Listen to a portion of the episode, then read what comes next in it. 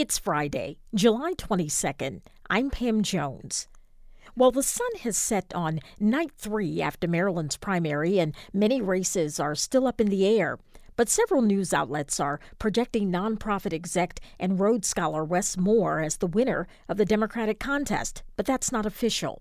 Elections boards across Maryland are busily counting hundreds of thousands of mail in ballots received, so it'll be a few more days at least before final outcomes are known. Maryland's GOP establishment is left wondering what to make of Dan Cox's near certain primary victory.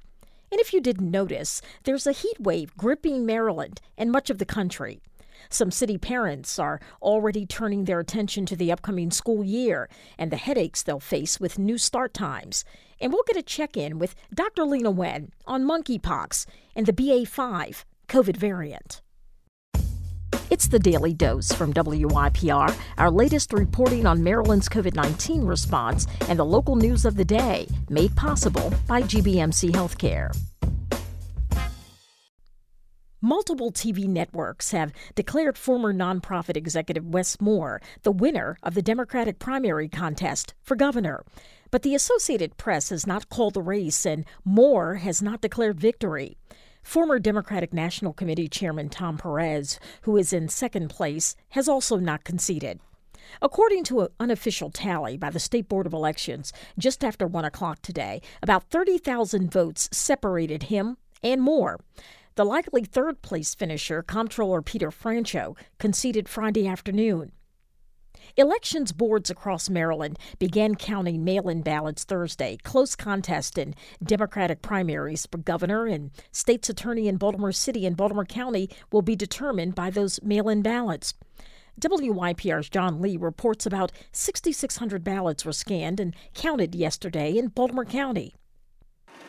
They fired up the scanner at county elections headquarters for the first time Thursday to count mail in ballots 25 at a time. Before a ballot gets to a scanner, it's taken out of its envelope and inspected by bipartisan teams. Elections Board Attorney Drew Bailey says they're making sure the ballot is scanner worthy. If there's an obvious, if somebody spilled their coffee on it uh, on the kitchen table when they filled out their ballot, I mean, that, happens. If it's uh, clearly just a problem that would be with the thing physically being read through the scanner, the teams can remake that ballot themselves. County Elections Director Ruie Lavoie hopes to scan as many as 8,000 ballots a day with the goal of finishing by next Friday.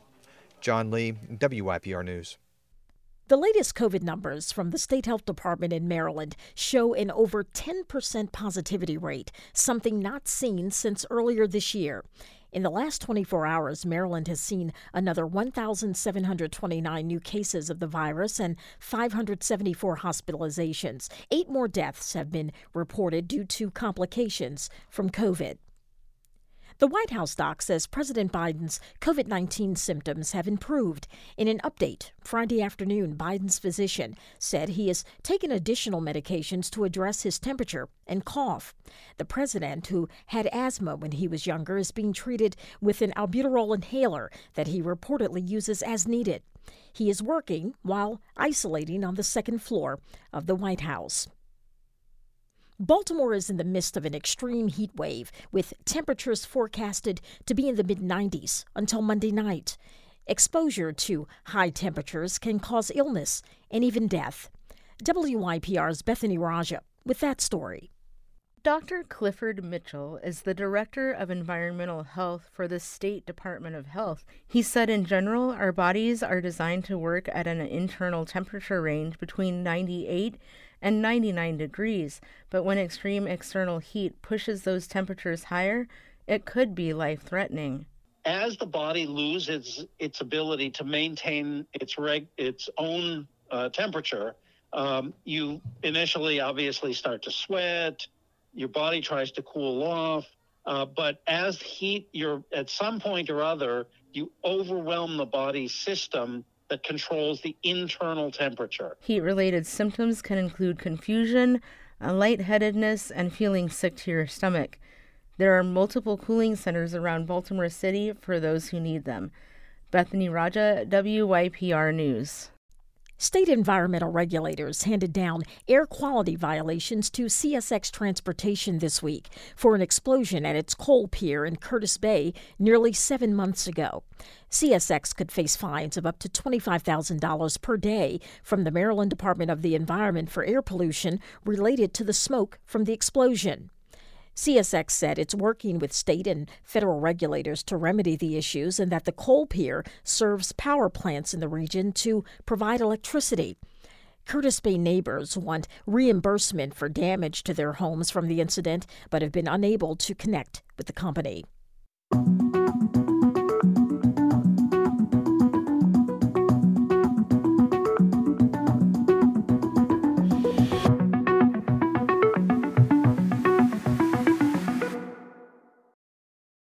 The victories in Tuesday's GOP primaries of Delegate Dan Cox, a Donald Trump acolyte who believes the 2020 presidential election was stolen, and Michael Peroutka, a former member of the League of the South, have rattled Maryland's more traditional Republicans. And as WYPR's Joel McCord reports, left them searching for strategy.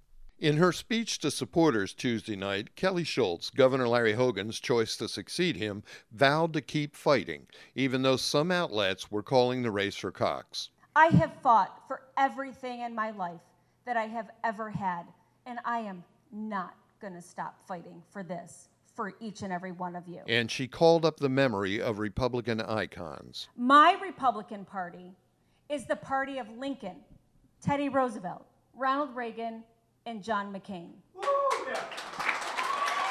And that is exactly the party that I will continue to fight for. But it could be difficult to keep fighting when, at last count, more than 54% of the members of your party chose Cox, who organized a bus caravan to the January 6th Stop the Steal rally as their candidate for governor.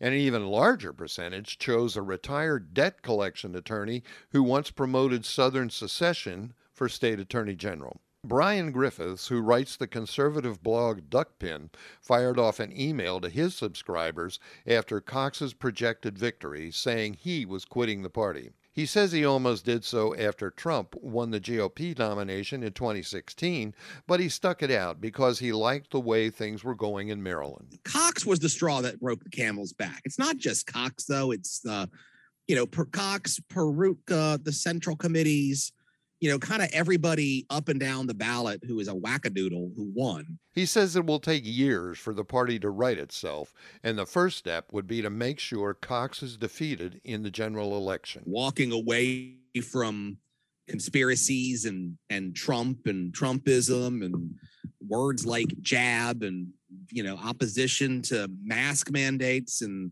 calling people crazy things and talk, calling people groomers and this, that, and the other thing would be a good start. Governor Hogan says many people throughout the country are quitting political parties and becoming independents, but not him. And he echoed Schulz's comments from Tuesday night. I'm a lifelong Republican, and uh, you know, just because uh, they're attempting a hostile takeover, I'm going to continue to fight for the party of Reagan and Lincoln. Not that he'll support Cox, who he calls a QAnon whack job. I, I, don't think he has any business being a nominee, and he has no chance to win the race whatsoever. Senator Chris West, a Baltimore County Republican, was more philosophical. We always have contests between uh, people who are more, cons- more conservative on one hand, people are less conservative on the other. And sometimes the one side wins and sometimes the other side wins. This time the other side won uh, the side that I don't consider myself to be a member of. He says the sides need to listen to each other. We need to sympathetically listen to people who disagree with us and try to find areas in which we can, can agree. And then we start to build a bridge to divide the chasm. At the same time, West says winning a primary is one thing, but to win in November, you have to talk to voters about issues they care about crime, inflation, and taxes.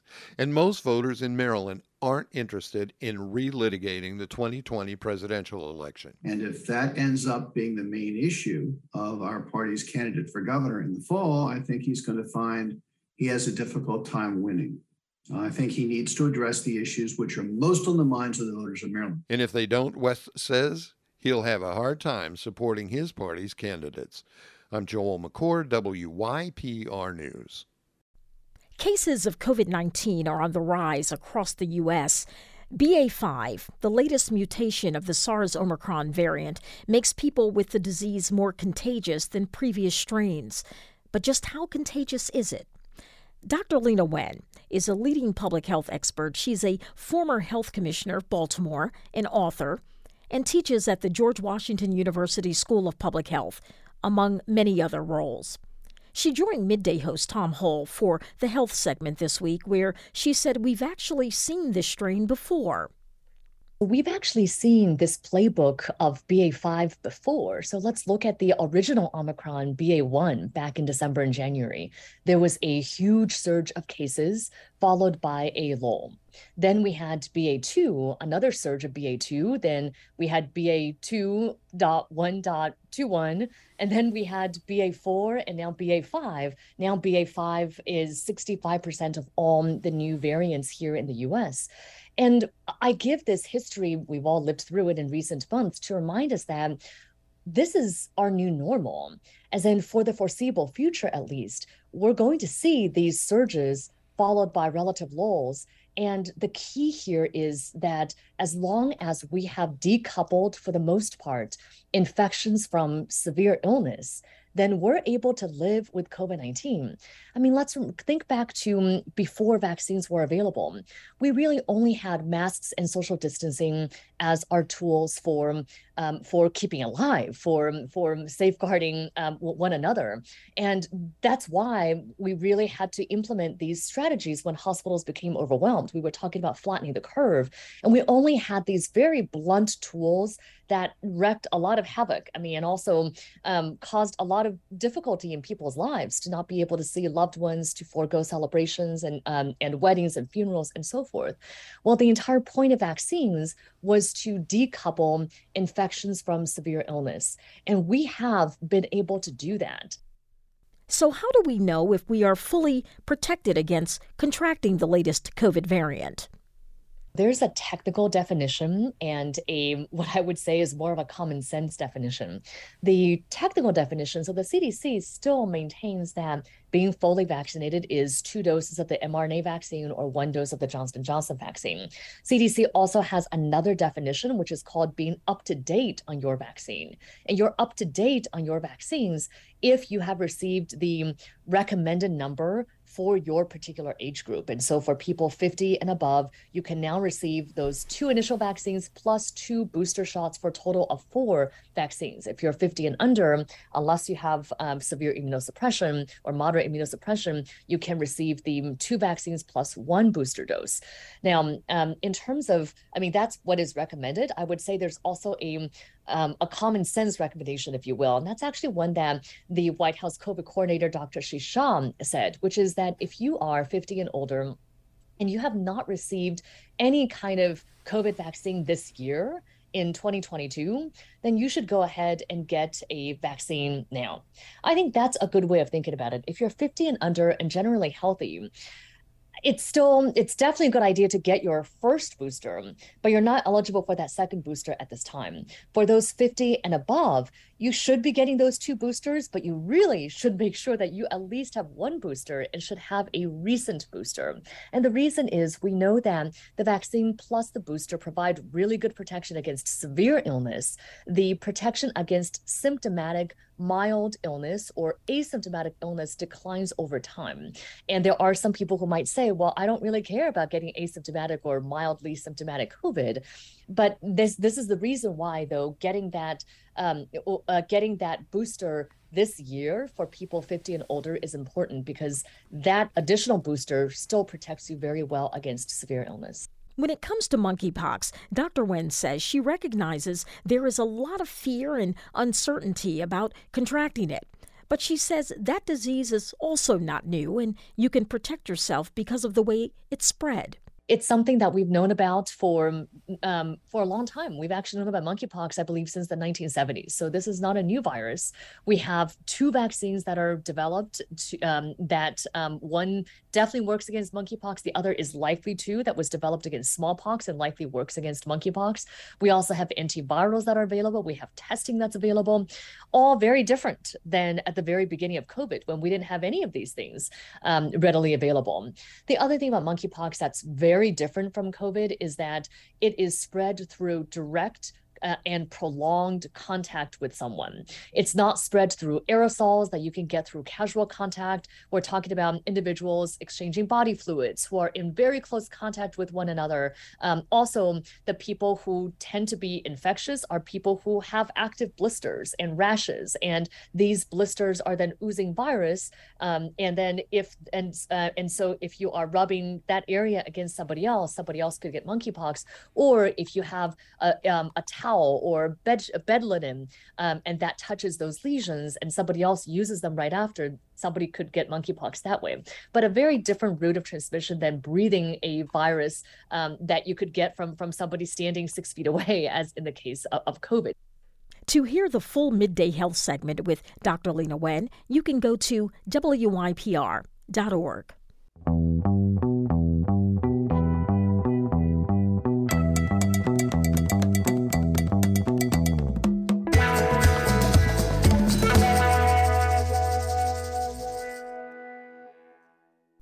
Some Baltimore City public schools will have a new start time this coming year, creating a headache for many parents. School officials say the changes are needed to combat the continuing national school bus driver shortage. WYPR's education reporter Shekinah Collier reports. 93 public schools in Baltimore will have new bell times when school starts in August. Dr. Lynette Washington, Chief Operations Officer for Baltimore City Public Schools, said the decision is a result of the national school bus driver shortage. A bus analysis showed that efficiency was a problem for BCPS because some buses had just one route in the morning and afternoon. Washington said that over a thousand students eligible for transportation services were not assigned a bus route at the beginning of last school year. At the end of the last school year, we had between two to 300 students that for the course of the entire school year did not receive transportation services as required. And so that led us to say, what do we need to do with the system in order to ensure that every child is provided the appropriate transportation service. Students must be eligible to receive transportation services from city schools. Eligibility can vary from students with IEPs, those experiencing homelessness, and students who live more than a mile and a half from their school. The majority of middle and high school students use public transportation to commute to school. According to Dr. Washington, the schedules of 10 schools will change by an hour, with just one changing by an hour and 30 minutes. About 36% will have a 15 minute change, and a small number of schools will adjust their start time by a half hour or 45 minutes. The decision was based mainly on not a lot of options and not a lot of choices. We have to get all of our children to school and accommodate all children that have transportation service needs. We can't just do it with a subset of the population. We have to address all of our students. 44% of school schedules will not change this coming school year. Washington said she understands parents' frustration because it's a significant change and many will have to readjust schedules. Sandrine Smith is one of the frustrated parents. She has two children in city schools who are not eligible for transportation. She said her family will be impacted by the new bell schedule. There's no way I can have both students at school at 8 a.m.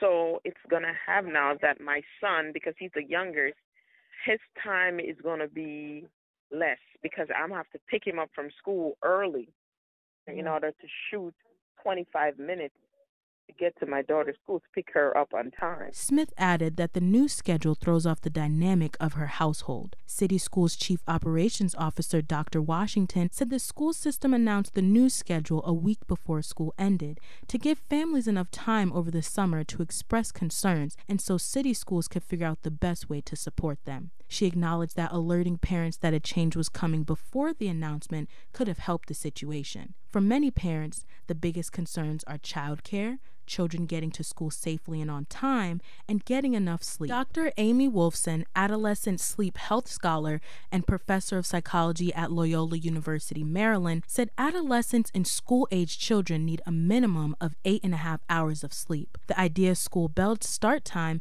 is 8.30 or 9 o'clock for most adolescents.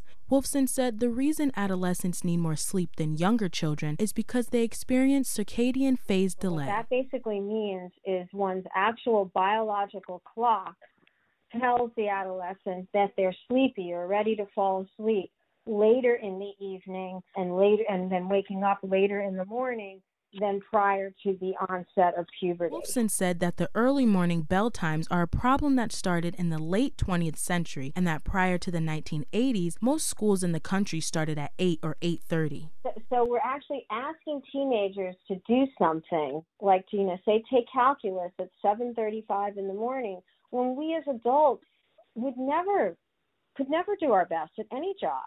Dr. Washington said city schools did consider research on sleep health when creating the new bell schedule, but had to make a difficult decision. She said while city schools will start the academic year with a limited number of bus drivers, the goal is for all students with transportation needs to have bus assignments for the first day of school. I'm Shekinah Collier, WYPR News.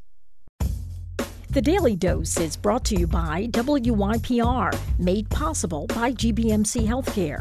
Many thanks to my news team colleagues Rachel Baye, Shekinah Collier, Bethany Raja, John Lee, Joel McCord, and Kristen Mosbrucker. Our general manager is LaFontaine Oliver.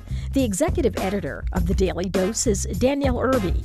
If you have a scoop or suggestion for this podcast, my social media hangout is Twitter at That's Pam Jones. So remember to be courageous and stay curious. I'm Pam Jones. Thanks for listening.